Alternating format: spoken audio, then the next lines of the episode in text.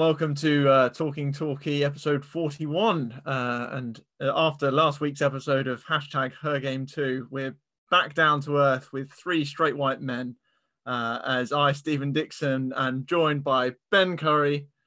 Good evening. And Chris Ballard. Uh, good evening. Uh, so this week we'll be chatting Wealdstone, Boreham Wood, uh, and I'll be doing a little favourite player bit later in the episode as well before we look ahead to Bromley. Um, first up, let's go. Uh, let's go with Wealdstone, and it was a five 0 win for the Yellows. Uh, who wants to kick us off here? Well, I was at the match, so I'll do that. And can I just say that was expert broadcasting. That is what this pod has missed for 40 episodes, has been that sort of uh, professional glean. And I did the first little giggle in there as well. So that's a nice one uh, to a throwback for the original fans. I mean, we, oh, me and Chris, truly are blessed to be in the company of, you know, Mr. Talking Talkie. It's, um, I do feel you know... I get brought up on this pod quite a bit. Um, I think you know I, the the fans were after me being here. Uh, I'm here, and you'll get what you wanted. Uh, and it's it's a Wealdstone five 0 win that we got for the Yellows. Uh, Lapslie kicked us off with with the first goal. Uh, talk us through how you saw the how you saw the game, Ben. Um, well, it was. Um, I think I remember tweeting half time that it was a throwback to our non-league South season where we just turn up against load no hopers and just batter them from start to finish, and that's what it felt like. And um, you know, Wealdstone were a very very poor team, but you can only beat what's put in front of you, and uh, we weren't doing that early in the season for sure. Um, and um, they missed an early chance after five minutes, which a lot of people have forgotten. There was a free header in the in the in the 18 yard box. He headed it miles wide. Um, and then from then on, it was plain sailing. We, you know, we, we finally found the gear we've been missing for the season so far. Um, Holman played up front on his own because Dan, Danny Wright was injured in the lead up to the match, and we hadn't seen the best of Holman at all up until that game and really leading the line by himself. He really came into his own and he was linking play really nicely and um, really helping uh, Lemonheigh Evans and, and Little to play their best football. And it helped we were playing a team who, who tried to play football. We didn't try to break the game up. We didn't try to um, shithouse or anything like that. They tried to play their football. And, and when we play teams like that, we, we generally outplay them. Um, we got the uh, early goal from Lapslie. It was a lovely ball in from um, Armani Little. Um, Lapslie put his head in where it hurts, got the goal, and from there we never really looked back. And as soon as we got the early goal, uh, we doubled it up soon after, and then it, it, could be any score we wanted it to be. Um, 4 0 at half time um, wasn't flattering in the slightest. You know, it's fair to say we absolutely battered them. Um, and some of our football in the first half was absolutely brilliant, and it's the best we played all season to what extent do you reckon it was um, Wealdstone being uh, for you know crap or us being good? Uh, uh, the first thing I'd say is that the, the, the, pitch conditions and the weather conditions were horrendous. Um, the Met Office said it was going to be played in a in a gale and uh, in a massive storm. Um, and, and, they're very rarely wrong, the Met Office, and they were right. The weather was, was, was horrendous. Uh, it rained leading up to kickoff, um, and it was about which team um, made better of it and, and got used to it quickest, and and we did. And Wealdstone never really got used to it at all. Really, their passes didn't have the same zip as our passing. Um, as I say, once we got the first couple of goals, you could see the life visibly drain out of them. Um, they, they, it's not that they weren't up for it; it's just that really they 2 0 down after 20 minutes. They looked like the game was up for them. Um, and by then, our tails were up and we were playing with confidence. Um, three-five-two was a good formation for that pitch, and it seemed to get the best out of majority of the players on, on the pitch. Um, and whilst Wealdstone were probably the worst team I've seen this season, I would say that we played very, very well, and you can see that by the quality of our finishes. Um, three out of the four goals on in the first half were brilliant finishes, and they were all created really, really nicely. So I think what stood out for me was was generally the standard of our play. Even though we weren't playing good opposition, they, they were goals which would, you know, grace most matches in the National League. I'd say. Uh, some really well worked, but uh, Chris, where did you see uh, Lewis's Thronker? Where does that rank in the old Talkie goal book? I mean, it's it's a really good goal, and it always looks good when your centre half steps out confidently into the midfield, dribbles it 35, 40 yards, and puts a thunder bastard into the top corner. The problem with the defending was terrible. Like nobody got near him. It was like they were all running in trinket or something. They were like making an effort to get near him, but nobody actually put a challenge in. Um, I think if you, it's one of the best goals that I've seen. Uh, let's not pretend it wasn't a good, good goal, but I don't think it's as good as some people would have you believe. Um, the guy on the radio made it seem like it was the second coming of Pele. It was that good. Um, but I would be very disappointed as a Wealdstone fan, player, or manager about how the whole in the middle of their midfield and defense was just left gaping with no one making any sort of challenge whatsoever. Yeah, I have to admit, I, I, obviously I only I only saw the highlights package. I didn't really understand how he had that much time and space in the middle of the pitch to just walk forward. Is that was that a tactic Wealdstone were playing through the game, Ben? Um, not really. I mean, it was right on stroke at half time, and it was a poor ball forward, which Lewis sort of stepped out of defence to intercept. Um, I mean, I, they didn't really play a, a wide game. It, it, just that so happened that that's how the pitch opened up for Lewis. Um, I think the fact everyone was saying it was a great goal was because it was so unexpected. I mean, it was Lewis's first goal for Torquay. Um, a couple of chances he's had, he snatched out and sent over the bar from inside the six yard box or, or whatever. So the fact he's going to put it in the top corner from 25 yards was was an alien concept to everybody. And everyone was going, oh, he's not going to shoot. He, he is. Oh, oh, he has. And he couldn't have got it much more into the top corner, really. It, it's, it's one of those where the ball was rising all the way and it, it, goes straight into the top corner. And it doesn't matter where the keeper stood in the goal, he didn't stand a chance. It's a strange one because when they, as people were saying, it was his first goal. I could have sworn he was, he was, you know, he's always in the box. You, you assume he'd nodded one in. He's decent in the air. I didn't realise he, he hadn't netted, and for that to be your first goal, um, pretty, pretty decent. Well, that, that that's it. If if, if Maya Little does that, you're expecting him to shoot, or or Jake Andrews but but but Joe Lewis, you think, okay, he's going to run 30 yards and then absolutely shit himself, and he's going to just fire it into Babbacombe, Babbacombe Harbour. But no, he absolutely flonked it into the top corner. And I was busy writing my 3 0 half time tweets and had to uh, hastily edit them. We do feel very bad for you, Curry. Um, Chris, I, I, uh, how how how did it hear from stateside? Um, what was your? Uh, I would say the first five minutes, I was a little bit concerned. I mean, it's sometimes hard to see. Not hard to see, obviously, I was here and not there, but it's hard to tell on the radio commentary how things really are developing. But the, the way Wealdstone started, I thought, oh God, we're going to go a goal behind. So getting the goal from Lapslie after, I think it was 10 minutes, is really helpful. Um, I've been impressed with Lapslie so far this season. I think when he was out injured, we missed him. Um, I do want to talk about Armani Little's penalty because it was one of the worst penalties I've ever seen. And can you imagine if we hadn't already been 3 0 up at that point, what kind of furore that would have caused? Because I, it's impressive that he straight up to it so confidently. I was like, oh, we're absolutely going to nail this. He's in great form. He's already scored five goals. He scored today. This is going to be great. 4 0, here we go. And it hits the sign that says, I think it's the Babbacombe Road end, isn't it, down there? Like it hits the sign saying it. Like he never looked like he was even thinking about going near the goal. Um, but again, if you're going to do that, 3 0 up is probably the best time to do it. Uh, I was very impressed with Holman.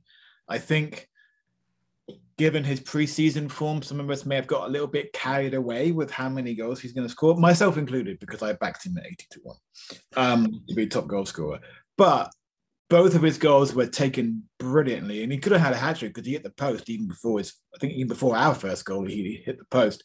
Um, the first goal he scored in the second half, in the first half was great centre forward play. He gets the ball back to goal, does a cute little turn, leaving the defender for dead, and puts it in the bottom corner. I don't think you can ask much more from a from a striker. And the second one was just good awareness. Um, Wealdstone were playing out of the back. I have some opinions about that which we'll get to later. And Holman was the first to react and put it in the corner. Um, it was nice to see the welcome return of Ali Omar celebrating with the player. We haven't seen that for a few weeks. Omar wasn't even on the field at the time. He, you know, ran over to the family stand end to embrace Holman as if he'd forgotten, you know, what it was like to celebrate, which, you know, we could tell. Um, it was just nice to listen to a game without really feeling any sense of danger.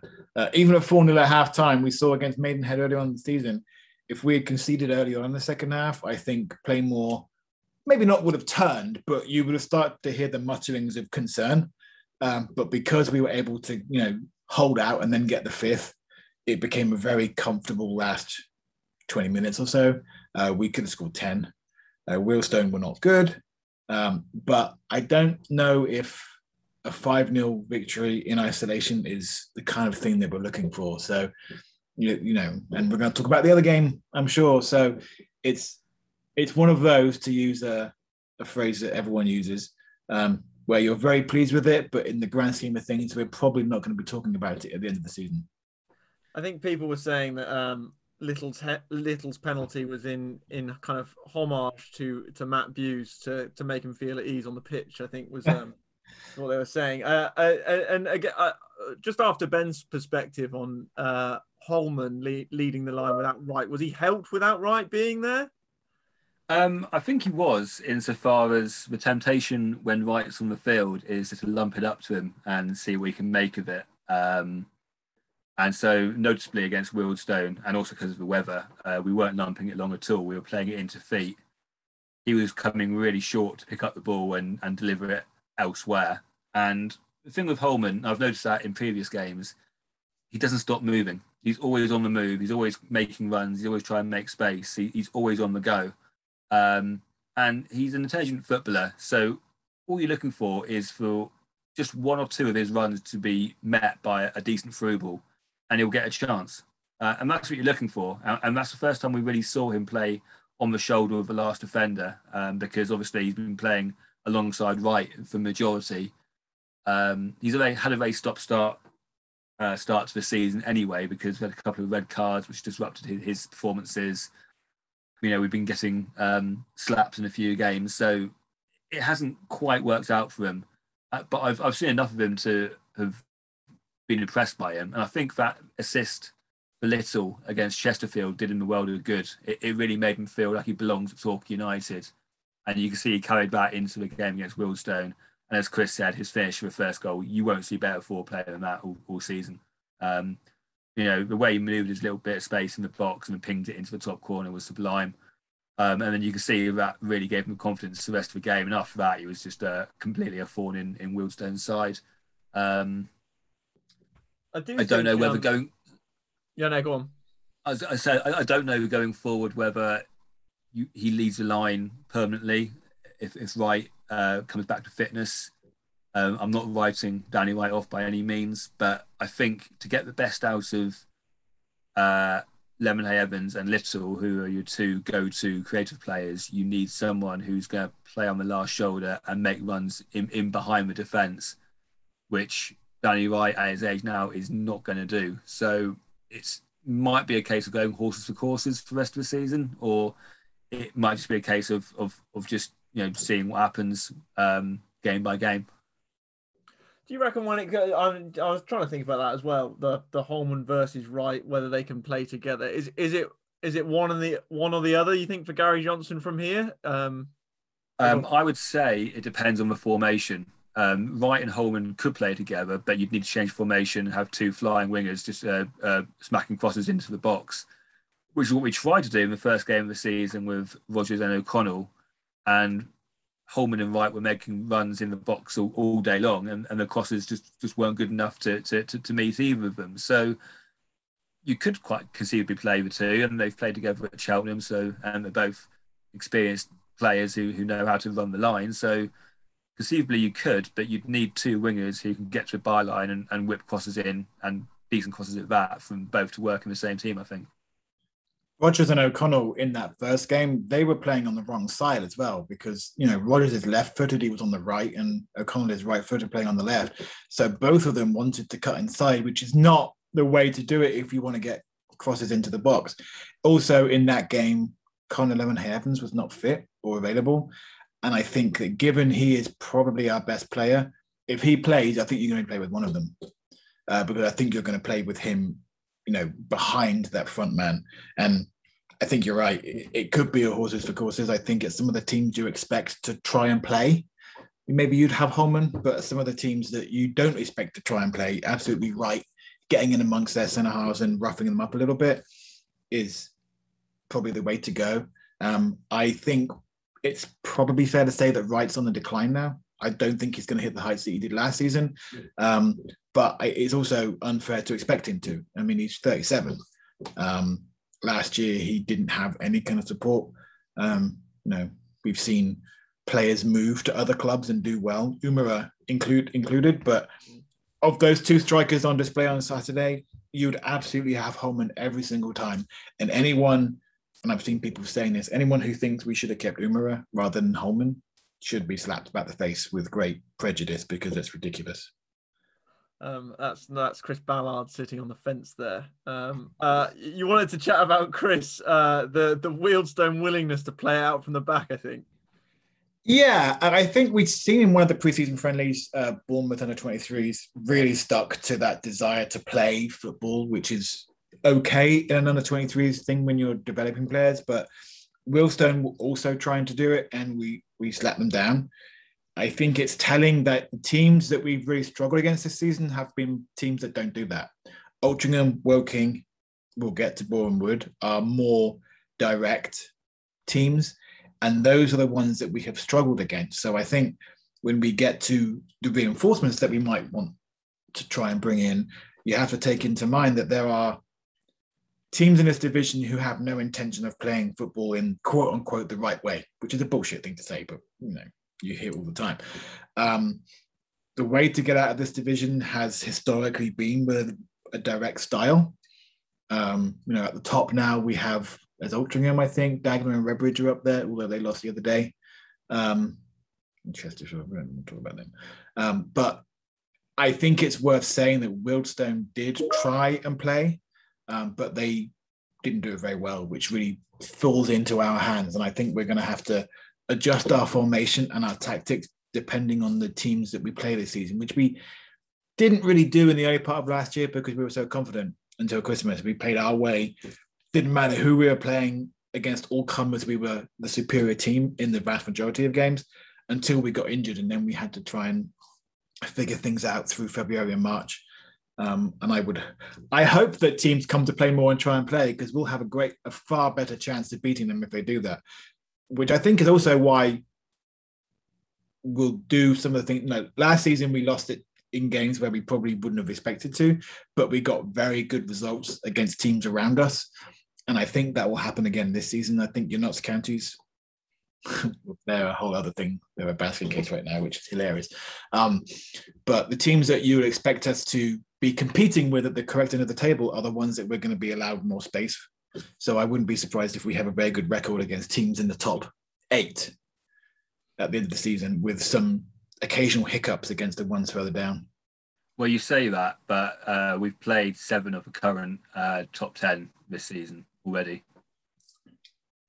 Thanks, we haven't done very well against any of them, and the teams we've beaten are below us. Notts County we've beaten. Oh, we, we've drawn with Notts County. We've drawn with Chesterfield. I know it's funny because it kind of becomes a self-fulfilling thing because we've only played 10 games. The teams that have beaten yeah. us were more likely to be above us because they've got those three points. Um, I still think the table will shake out a little bit differently. I don't expect Altrincham to stay up there, for example.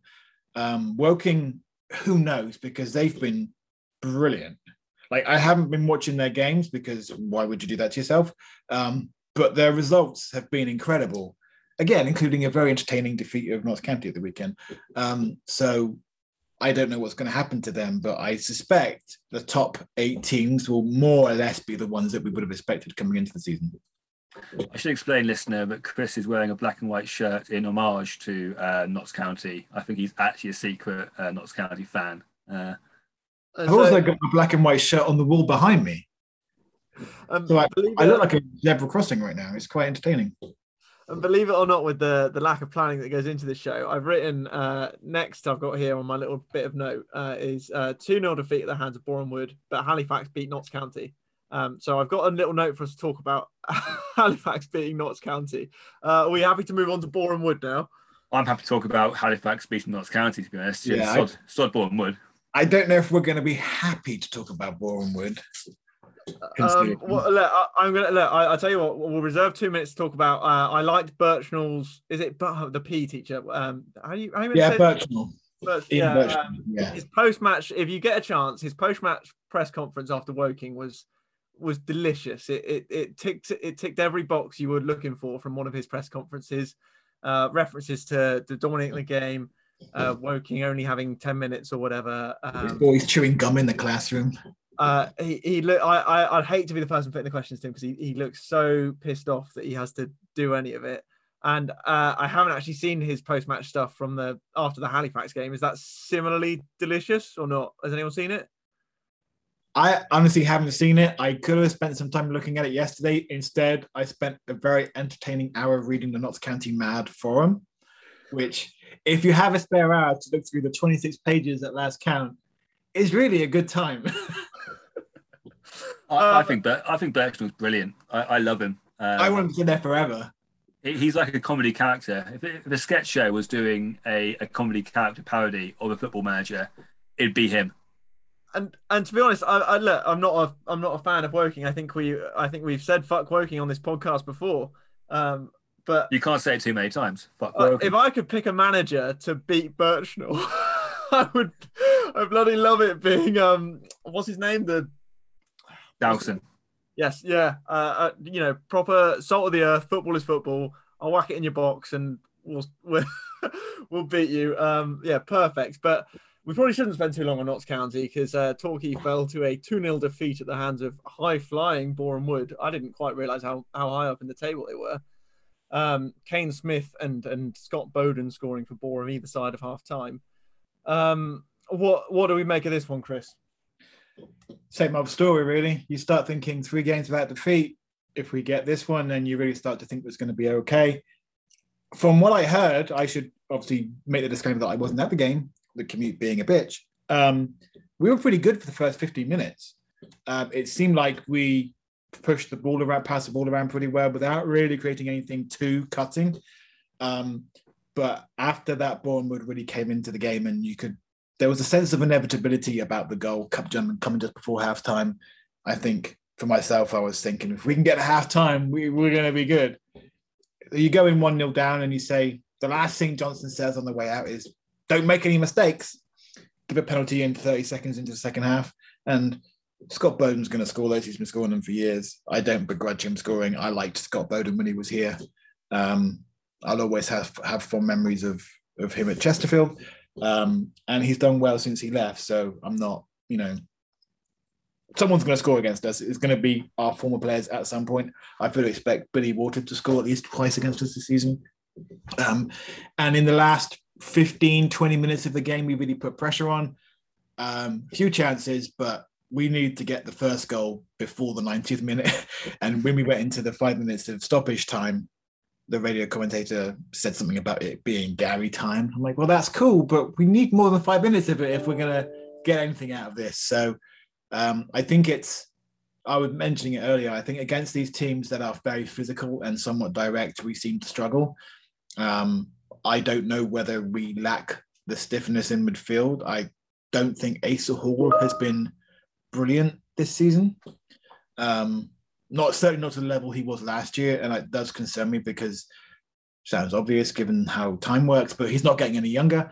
Um, I, you know, I think Lapslie is going to end up being the long-term terrier in midfield, and I would not be surprised to see Hall used less and less towards the end of the season, which would be a shame because he's been great for us. Um, and I think we're at the 10 game mark now. That was always Johnson's, uh, let, you know, Johnson's pre-season. He said, we'll see where we are after 10 games and we're not where we need to be. Um, so I think we should be looking at some loans coming in fairly soon, I would think. What do you reckon, Ben? Um, I would say that I've probably listened to that match probably a hundred times as a Torquay fan over the years. It, it, doesn't matter what league we're in; we always get those performances. Normally on Tuesday night, normally somewhere horrible, somewhere you know we think are beneath us, but but really they're, they're well run, run team, and you know you it was inevitable, as Chris said, as soon as they got the first goal.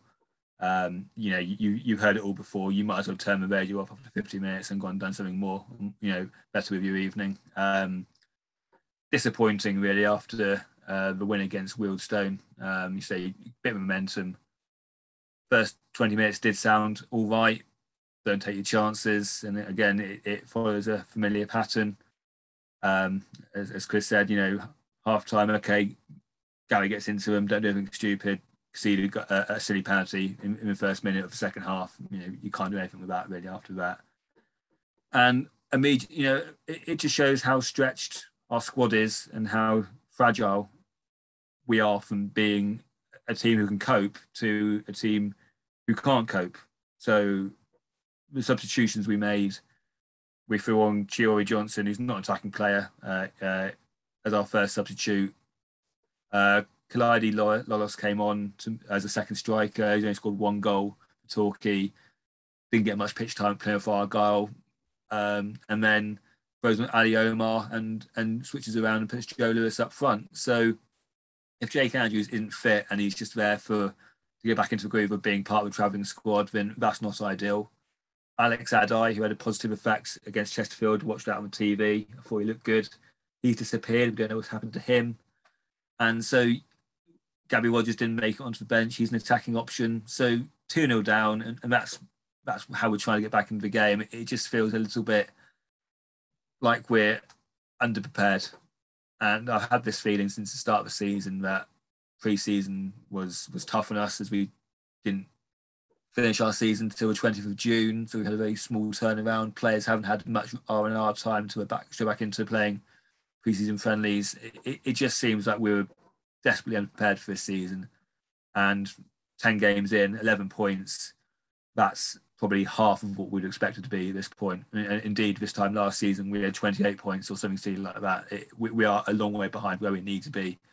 And over the course of the season, that, that gets increasingly difficult to um, catch up if, if you're not playing consistently well, which we're not. So, you know, I love Gary Johnson. I love him to bits. I'm never going to have a go at him, but he's got some serious work to do in the coming weeks to get us to where we need to be because at the moment, we look mid-table and a long way off. And I've said so many times that all we need to do is just finish seventh this season, just finish seventh and give ourselves a chance. That looks quite a way off at the moment as it stands. I, I yeah, I have to say, I, I, I think I'm, I think I'm a little bit more relaxed about it than than some other Torquay fans as to how we started the season. I, I, I think, well, maybe more pragmatic. Um, I just feel like we yeah, we had a crack we had a cracking season last season. I don't think any of us expected us to have the run we were on. It definitely it definitely felt like we had to go up last season, and we're gonna. Uh, it's it's kind of annoying that we're into October and we're still talking about you know what could have been. Um, but I think after that after that playoff defeat, um, the I think we we have to at least make peace with the fact that a lot of the team has gone. Um, uh, and there's there's been you know various question marks over how important Kyle Cameron was and and Ben Whitfield um, and and various other members of that squad. But uh, I think we have to make our peace with the fact that that that a lot of that team has has, has departed. We've we kept hold of what we could uh, and added to it. I think we have made some strong additions uh, in the off season. But I also think we have to, you know, uh, understand where we are uh, and and I think I, I, I, do agree with you, Ben, in terms of that. For me, if we could sneak into seventh, perfect. Um, that's that's what we need. Uh, and we're not, you know, we're not we're not miles off that at the moment. Um, what, what are we in the table at the moment? Thirteenth. Um, granted, we haven't started that quickly, but I don't think any of us. I don't think I don't think anyone expected us to start that quickly. I think we were all as we started that first league game. All the fans were still talking about um, what happened um, in the playoffs. So there's there's no way that some of the players who did remain weren't still feeling some kind of hangover from that. Um, so it's it's tricky. I think we're a bit up and down. And I think I actually think Chris said it on a previous podcast that we might just have a bit of this for a while, where there are some games where it just clicks, uh, like Wealdstone, where it just seems to come together and attack. Um, and we can blow some teams away. And there might just be some other games like Boreham Wood a case in point this week where it's just a bit flat, nothing quite goes. In fairness to Gary Johnson, he was quite uh, realistic, I think, after that game at Boreham Wood as well in, in, in his post match quotes. Um, he started to have a have a needle at the at the referee and then said, "Oh, it's it's not really down to the referee. It's it's we didn't really deserve anything out of that." Um, so at, at, least he's realistic about it and, and doesn't throw his toys out the pram like some other managers do when they're on the end of um on the end of defeats. Um, but we are we are where we are as as as far as I'm concerned. I think he's he spoke about that 10 game mark. I did just want to to flag with you two. If we're if we're going to get people in, uh, I mean, our, our our, our gracious owner Clark Osborne has, has put his hand in his pocket. I think we all have to all have to agree with that. Um, but surely we'll we'll be having to look at some outgoings as well as some ingoings. Are, are, are is there a are there some players that come to mind in terms of who hasn't lived up to the billing just yet for us? I think it's quite a delicate situation because we're not signing proven players. We're signing players with potential and we're trying to make rough diamonds into assets. And after the playoff heartbreak, that's a very fine line. You're, you're asking them to come in and, and immediately pep up a place which is feeling a little bit despondent. And some of these players, it's a big ask. I mean, I look at Keane O'Connell. He was brilliant against uh, Wealdstone because um, I hadn't wasn't quite sure um, on, on, him up to that point. But against Wealdstone, he, he was brilliant. So I thought, okay, he, he's taken a few games. He, he's finding his feet now. He's understanding what he needs to do. And then he gets hooked at half time yesterday because that, that was not a game for him. And that's what you're going to get. You're going to get inconsistent players.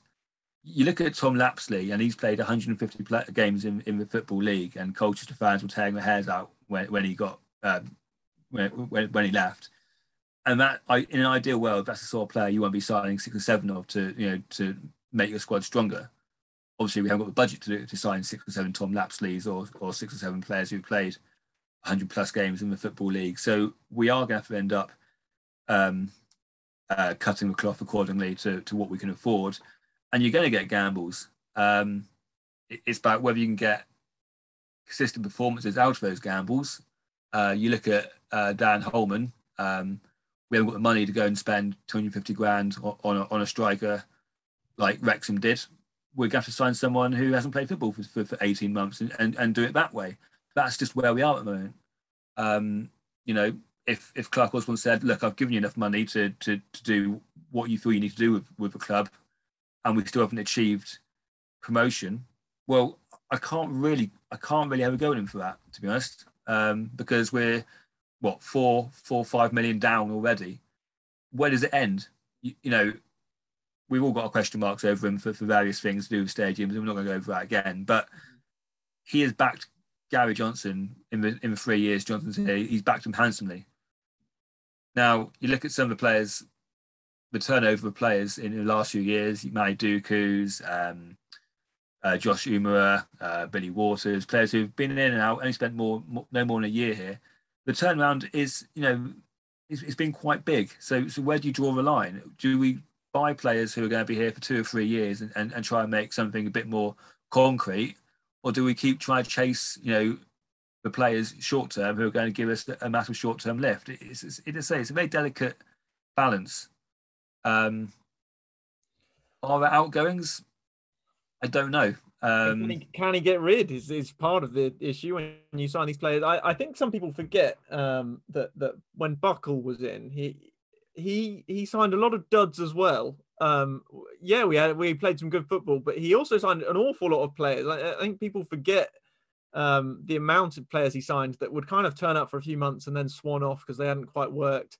Uh, the one that immediately comes to, to mind is um, and Christie, the old the the fridge, as we were calling him. But those players popped up a lot. I just and obviously we had the financial backing then to to afford him that kind of that risk. As as you said, it's it, transfers are all a risk. you know, you take a punt on on on anyone. Um, Buckle had the freedom to to let people hang around for three months and then get rid of them again. I just don't know whether Johnson's going to have going to be able to have that freedom. Um, well, I, I, I do know he's, he's not going to be able to have that much freedom. Um, uh, it's just it's just now where he goes from here. I, I don't imagine he has loads of wiggle room in his budget to just add, you know, as as he wants to from here. No, I think last season we got lucky with our loans in that our two best players were Sherring and Randall, who were with us for the entire season and were both outstanding. Now I was expecting at some point a, a similar sort of uh, signings uh, to, to, those two, which haven't happened. Uh, I think Argyle have had a bit of an injury crisis, which possibly has meant that possible targets have probably been needed by Argyle to fill the bench or, or, or possibly even play in the first team. So maybe a couple of targets have probably been highlighted and then been snapped away from from Johnson at the last minute, perhaps. But you know, loans are going to be really, really important. But you don't want to be bringing in Rob Streets and Max Sheafs, who end up being binned off after three or four games because they're not what we're looking for. We need your Sheringham and your Randalls who are going to be outstanding for us, who are actually going to improve the team and not not just just just be extra a couple of legs to put on the bench to make up the numbers. Yeah, I mean, I, I think the issue with thinking about getting rid of players is that presumably they all have contracts. We're not in the position to pay up contracts. I don't know how how long contract. I would imagine the only person that we brought in who has a long contract is Lapslie.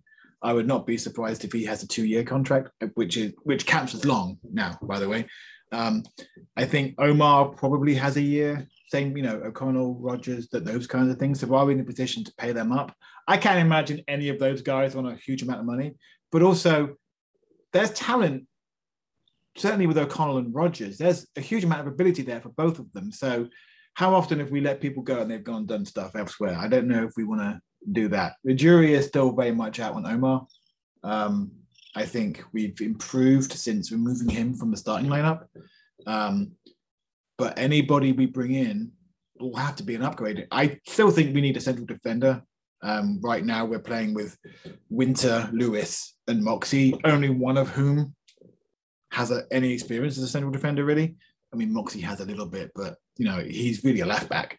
Um, I keep hoping that we're going to rock up to play more 245 on a Saturday afternoon just to be told that there's two low knees in the starting 11, much like that was last season. And suddenly they're superstars. Um, every week I look at Plymouth's team to see if Randall's getting on the pitch, and he's not. You know, he's a sub every single time, not getting used. Um, so I kind of hope they take a little bit of pity on their little brothers up the A38, but who knows? Um, I just, I think this season, and I've, as you said before, Steve, I, I think this season is difficult because we started so late. I'm sure both of the Johnson brothers would have had targets identified for whether we were in League Two or in the conference. We're in the conference, and by the time we realized that, they may have gone somewhere else. Um, I I think a lot of what Johnson's talked about with regards to giving them 10 games is just practicalities. We haven't had the ability to go and find people. Um, if we'd been four points clear at the top of the league after 10 games. He probably wouldn't go and get any loanees. He'd probably save them till Christmas. But I think the point at which we're at now, we have to bring in some reinforcements. I hope there'll be players who can, they have to make a meaningful difference. As you said, uh, Ben, some of the loanees we had last season were terrible. Even though Rob Street is on the bench in Premier League games now, which blows my mind. Has he been on the um, bench? He's been on the bench for Palace against oh. Liverpool, I think. I might, I it was early on. I hadn't seen recently, but I saw that he didn't get on, of course, but still. Um, I, I don't want to turn this into a Sam Jurif podcast, but um, did you see who Lee Mansell's first signing as Gloucester boss was? It's not Sam Jurif, is it? No, I don't think we're that desperate. Um, it's um, Lucas Tomlinson, who we had on loan back in the last oh. season. He's the Bristol, so, the Bristol guy. Yeah, yeah he's signed him on loan. So that's the guy we had to help us get over the line in the National League. Has gone to play for Gloucester City. That just that's that sort of hits home what I'm trying to say. But you don't want to be signing any old player just because they can fill the bench. You, you know, you need to bring players who are ready to to fight in the National League and, and get us moving yeah. up the table. I think, I think, like, I think much like Chris said, we were all I think we were all half, uh, all holding out. I would say twenty five percent hope that on the first game of the season that Sam Sherring was just going to be there, and we were going to be like, "Ah, oh, yes, we still got him." Uh, and then he rocks up at Accrington. I don't know why you'd go to Accrington over over Torquay, um, uh, ignoring footballing uh, abilities and respective leagues. But um, you know, I you don't want to spend a weekend in Accrington. Um, but yeah, I, I, we are all holding out for that. And then I think I was also just, I mean, I don't do my research on Sunderland reserves, but just hoping that that Lee might throw us, you know, some gem that we can that we can have and and prop up, I prop up the team. I think you're right um, on. We definitely relied on loan signings um, last season. Yeah, Randall and Sherring basically played any game when they were available. Um, so yeah, it's it, they're they're tricky to replace. Um, has has anyone else got got anything else they want to say on this? I was I was just gonna say that the loans that we clearly figured out early last season were the ones that worked out. The ones that didn't were the ones that we probably panicked ourselves into because we had an injury crisis. We had no Danny Wright, we had no Carl Cameron, we had no Nemane and Whitfield, and that meant that we were getting Sheaf and Street and Tomlinson, who were, let's be nice, crap. Um, so I just don't think we can afford to be panicked into anything. So I guess in some respects, it's to Johnson's credit that he doesn't seem to have done that so far. In the early part of the season, we weren't just losing by the odd goal or being on the end of a bad decision. We were getting absolutely steamrolled. So you look at where we are on the table. It's not through bad luck. It's because performance has been poor. Um, now there has been an upturn in performances, but Southend and Wealdstone are two pretty poor teams at the moment. They might improve, um, but are they the exception or are they the rule? Well, I mean, judging by last night and judging by Johnson's uh, post-match uh, um, comments about us being out-muscled, now out-fought, you know, a lot of teams are going to play like that, and they're going to know that we struggle to play like that. So can we find the players who are going to nullify that and turn us into a bunch of bastards who won't be fought off the field? No, good, good shout. Um, uh, oh, I, will I'll, I'll shift us on if we're all happy with Boreham Wood, um, uh, and uh, just do a quick little thing on uh, on my favourite player, uh, and uh, then we'll then we'll move on from there. Uh, and it's actually fortunate I'm on the pod with um, with a couple of people who are who are older than me because they might actually give me some more uh, recounted tales than I can because I've picked someone who is kind of I've got a dewy-eyed childhood memory of as the first kind of Torquay player I was like oh th- this guy's th- this guy's the one. Um, uh, you know so there were there were a few there were a few that came to mind when I was asked to do this. Um, uh, I thought about Nicky Rowe, but he probably wasn't here long enough. I quite like those understated midfielders that just kind of knit the play together. Didn't yeah, didn't think he was long enough here to do that. Uh, also, really liked Rene Howe when he was knocking about here. Uh, I think so. Again, a, a, good generational difference between that. My dad hated Rene Howe because he didn't run. That was dad's issue. Uh, he, he doesn't work. He doesn't put the work in and I kind of like that. We don't really see that level of arrogance from players at Torquay, just kind of strutting around like they're walking around Old Trafford like Berbatov. Um, and if we do have players like that, they don't tend to last very long because they're normally shit. Um, and Brett Williams. then get bent, then get um, uh, yeah, absolutely binned off. Um, uh, yeah, so I quite liked seeing a kind of arrogant player strutting around who could actually back it up a bit. Um, although his career didn't didn't didn't really um didn't really move on after he left us, Rene Howe. So it, it didn't go for him either. What I what I've gone with is is uh, as I said, more childhood memories than I, I so I, I will require you two maybe to fill in some of the blanks that I've got in my dewy-eyed memory. Um, but was uh, and uh, my brother and I used to argue about the pronunciation uh, throughout. Is is Tony Bedu or Bedo? Um, uh, and yeah, so he was the first player I kind of coming to football with my dad was I I, I liked him because exciting things happened when he was on the ball. Uh, whether it was chopping down players that that didn't deserve it, or just knocking the ball in, or running at people like a like a bulldog. He was the one when I first started coming to Torquay that was like, oh yeah, I, I want to see him get on the ball. Um, obviously, he helped fire us up to League One uh, for that season, and, and you know playing wide on the right and and through the middle as well. Um, but uh, I just wondered if you two have probably made more appearances at Plainmoor in that period than than uh, than I did as a youngster. Had any memories of him? I I do actually have a memory of him almost killing me in his car. I think I may have mentioned this on the podcast before. He drove uh, a British Racing Green MGB, and in Ellacombe, he pulled in very quickly. I think it was a flower shop. I think it was a florist, not seeing me. And I'm, you know, I was smaller in those days because I was narrower, shall we say, but I'm still a big dude. Like I don't, and he jumped out. I must have like jumped out of the way in panic, and I uttered the immortal phrase, "Fucking hell!" Um, he did apologize, and then he went in and got his flowers and went home again. I presume he went home. Um, but on the footballing side, he was always a very frustrating player for me because you felt he had everything to be better than Torquay United. And that's uh, what that's that's part of the reason I picked him is because he's the he, he is the player when he was younger in his career he kept getting linked with everywhere else but but but stuck around probably because as you say Chris he couldn't ever couldn't ever hold it together long enough to get anywhere else but was good enough to be at Torquay because he could because he could turn it on. Yeah, yeah, he he scored quite a few goals, but I tend to remember him in fits of temper more than goals. Like I clearly remember him absolutely scything down a left back once who had taken the ball off him, and then he did like the classic "Who me, ref?" and of course he got sent off. Oh, also it's Tony Bedeau is how I've always pronounced it. See, that's how I was doing it, but my brother always said I was saying it wrong. Yeah, your brother's wrong.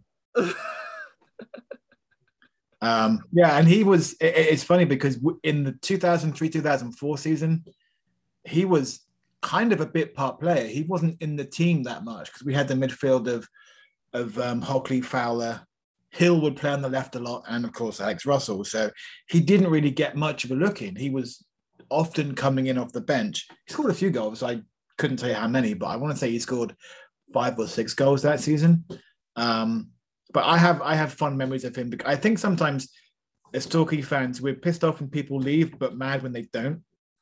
Like, how dare you leave us? You know, we're the best team in the world. And then alternatively, it's like, why would you stay with us? You're clearly, you know, you, you clearly could do more. Well, by, by all accounts, he did turn down moves when he was when when he was younger. Uh, I think Rochdale was the one that was mentioned where we accepted a bid. Have you been to Rochdale? no, I haven't.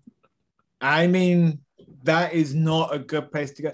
And you know, I think sometimes as as fans, we kind of expect people to move on for money or prestige or whatever. But maybe he just liked the area. I think he was from London, so he probably never seen a beach before. Um, which didn't have a body on it anyway. And so, you know, maybe he moved down here. I don't know his personal life. I don't know who he was buying flowers for. Um, but maybe he, he loved it and felt he wanted to stay for as long as he could. Um, I remember he broke into the first team, I think, in my second season supporting. He, he was pretty much, I wouldn't say a star striker, but he was the main striker. He was given number nine shirt. I remember him um, playing predominantly in a very frustrating partnership with Eifion Williams, where both should have been good, but neither were good. And neither of them could hit a barn door with a banjo, mixed metaphors, uh, from five yards out. And you'd come away watching a 1 0 defeat, thinking, how the hell haven't we won that 4 1? Um, he had pace, um, and sometimes he would surprise you with, with, with deceptively good finishing, but there's always something about him where you think this guy should be really, really good. And so often he'd flatter deceive. But actually, I think I probably really fell in love with him at the same time you did when he started flying down the right wing under Leroy. And I've got these great memories of uh, him and Canoville swapping, overlapping each other down the right wing in front of the pop side when I used to stand the pop side. Um, and he'd get the ball, and it wouldn't be any any sort of skill. He'd just kick it and run after it as fast as he could, and normally be faster than the fullback. And he'd be falling over on the byline, and he was getting a cross in, and he'd get the cross in, and he'd probably roll into the advertising hoardings because his, his pace had taken him so far off the field. But I, I just remember him doing that time and time again. And as a football fan in general, the thing I love more than anything is flying wingers, and you don't see that so much anymore. Um, you know, you think about last season Whitfield running down the wing, but even then he'd cut inside. What I really love is players who get to the byline and get a cross in. I mean, bloody hell, I I I, I was convinced that Lloyd Macklin was going to be the, uh, the messiah because he he he roasted a Leeds fullback uh, in a preseason friendly ten years ago. I thought this guy's got it now. Um, more recently, Iffy Allen did the same thing. Um, just a bit of pace, just scares fullbacks. Calvin, wa- Calvin Collado running past people like they weren't even there. I just love a winger. And Bedeau carved out a second career as a half decent winger. Yeah, no, uh, yeah, that that's definitely the, the the period where I was um as a kid uh, uh, most excited by him. When when he came back, however, after a, a year away at Walsall, returned, uh, didn't really didn't really work out for him under Buckle. Um, I think you're playing as an auxiliary fullback in in some games for him as well, and I don't think he ever showed the the ability to be able to tackle anyone with any kind of uh, degree of success. But he was also a, a good player to have on Football Manager because he had the I think my my friends like this. He had the two traits that was like dives into tackles and he had tackling of three, and also winds up officials, um, which is you know good to have. I think on this on the CV. I think great that I've I've uh, managed to mention a, a Torquay great as as this bit is that both of you have been fairly disparaging about.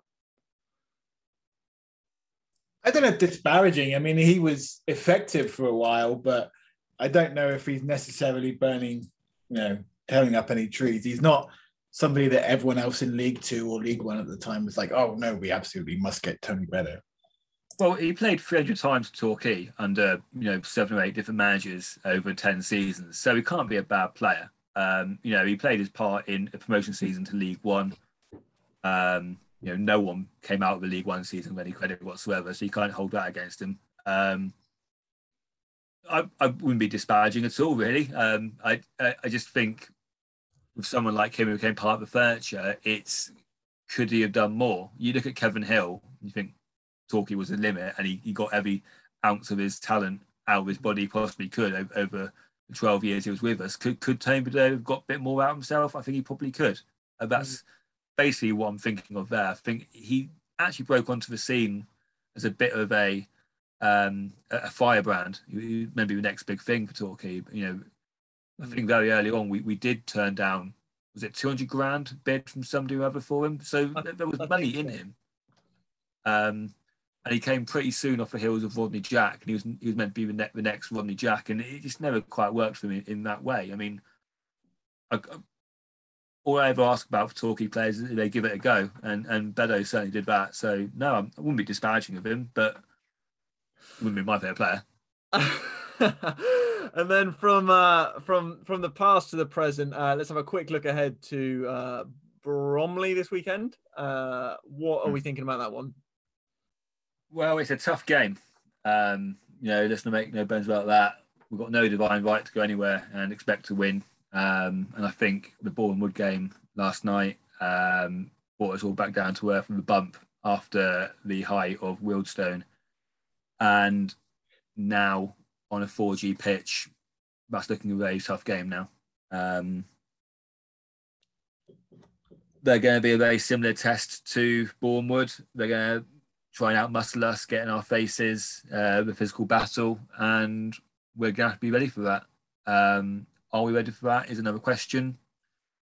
Um, but yeah, that's on paper. That looks a very, very tough game now, and you'd have to say after Bournemouth, it's probably a game that, that we, we need to win if we've got any aspirations of moving upwards, as opposed to just sort of treading water in mid-table where we are now. Yeah, completely agree. I am not at all optimistic, and I tend to be quite optimistic in general. Um, I think they've won four in a row now, Bromley. Although you know they've beaten Dover and Barnet and Weymouth in that run, so maybe it's not a huge suggestion of great form. The other team they beat was Grimsby, who had a player sent off. Um, yeah, I, I, would like us to feel confident enough to go and play our game, but I, I think if we come out of that with a draw, I'd be quite happy. I am pleased it's on uh, television for the people in England who can watch it entirely legally, unlike me over here. You got to pay for BT Sport though, Chris. Um, not all of us are made of money. You uh, go to the pub. Yeah, then you've got to have friends. Um, so that's um, yeah, I, I, I, mean, I think you two, you two have covered it pretty well. I, I think the issue is with these games at the moment is that, um, whereas last season traveling to their place, they would they would still be thinking, hopefully we can nick a point. They're definitely thinking as we turn up now, we need three. Um, let's beat them. Uh, and that that mentality shift is pretty pretty big at the, our level. I think just even just going into the match, being like we need to we need to beat them here at our place. Um, they won't fancy it. Um, I think Michael Cheek is the is the is the man of the moment for them. Um, bit of a a bit of a bully, I think. For I think I've seen him rock up before. Bit of a bully. It could could be um could be an interesting one for our backline to deal with. Um, and we know what we're going to get. It's going to be how we stand up to it. Um, and see how we can play it. I don't know whether we try and outplay them or just you know meet them in the boxing ring. I don't I don't know what you what you two think our best method of attack might be here, or whether we turn up, shut up shop, and go. You know what, a point away at Bromley, who are in the playoff places, isn't isn't a bad isn't a bad thing to have.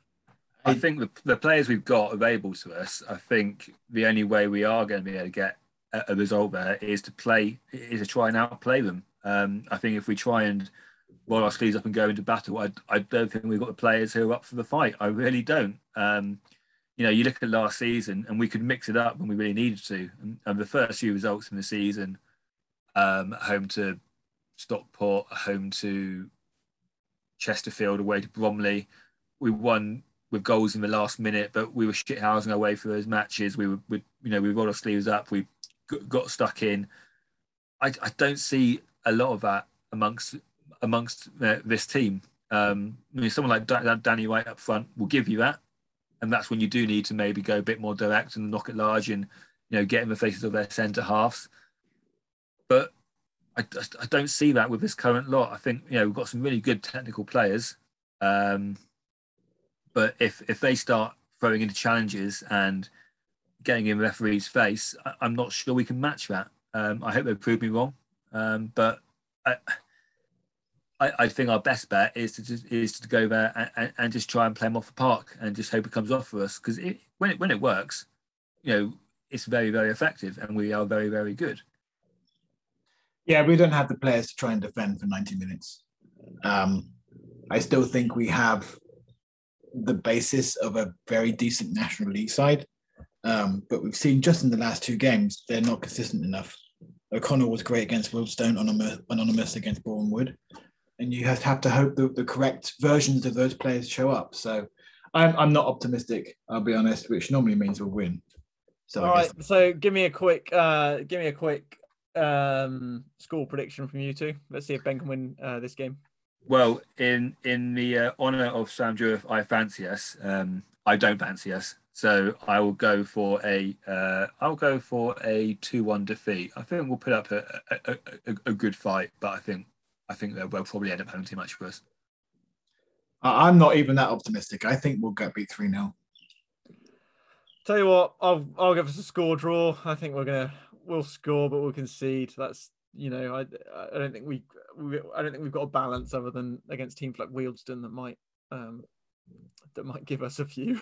um, what, what uh, I will and, say, what I will say is, uh, I'd never write of Gary Johnson, and hopefully he's got something up his sleeve. Um, and he sounded pretty hurt by the way we played on, on Tuesday. And normally, when he when he when he uh, feels hurt by a poor performance, he, he normally gets a reaction from the players. So I'd imagine that training's probably been quite spicy today and tomorrow and uh, Friday morning. So if anyone can turn it around uh, in a blink of an eye, it, it is him. So again, I've said I, I expect us to lose, but at the same time, I wouldn't be surprised if we go there and win handsomely in front of the cameras and shut Adam Virgo up. What a way Never to um to sit on the fence. Uh, I think we'll lose, but also we'll win. You can I don't make the rules, man. Dix uh, Curry. I don't make the rules. Uh, any other business? Uh, I'd right. like to draw attention to uh, Dan Balston and say a big well done to him on behalf of everyone at the podcast um, who ran the uh, London Marathon at the weekend. I think Chris interviewed him uh, a few months ago leading up to the, his marathon attempt, and he uh, completed it. Um, hopefully, Talking Talk account on Twitter will put a link up to his uh, Just Giving page, and if you've got a couple of quid you want to throw in there, I'm sure Dan will appreciate that. And also uh, throw uh, a salute out to Luke Hunter, uh, friend of the podcast and Torquay fan, who ran a separate marathon. I think it's Chester Marathon as well. So well done, buddy. In fact, any Talking Light fan who ran a marathon uh, recently or is going to run a marathon, good on you. Well done. Or who has ever run a marathon. Uh, Exactly. let's give them all a shout out. Uh, I ate a marathon once before it became Snickers. That shows my age. Does that count? no, that's yeah, why not? Well done, Chris. Well done. Thank you. Thank you. Those peanuts were difficult. Uh, just Bad. before we sign off, I'd like to give uh, Dick over a chance, as uh, it might be another 40 episodes he's on again. If he wants to slag anyone off, now's his chance. Uh, bearing in mind, right, it's the end of the podcast. No one will be listening, and you know, now's your chance to get get even.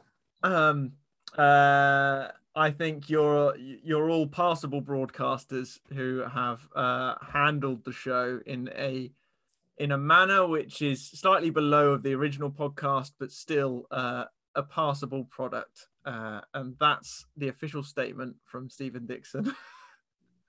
And what's the weather doing for Saturday in Bromley? I'm not dealing with your weather questions. uh, I'm seriously not dealing with your other questions. Um, that was episode 41 of the Talking Talkie podcast, sponsored by sponsorship available here.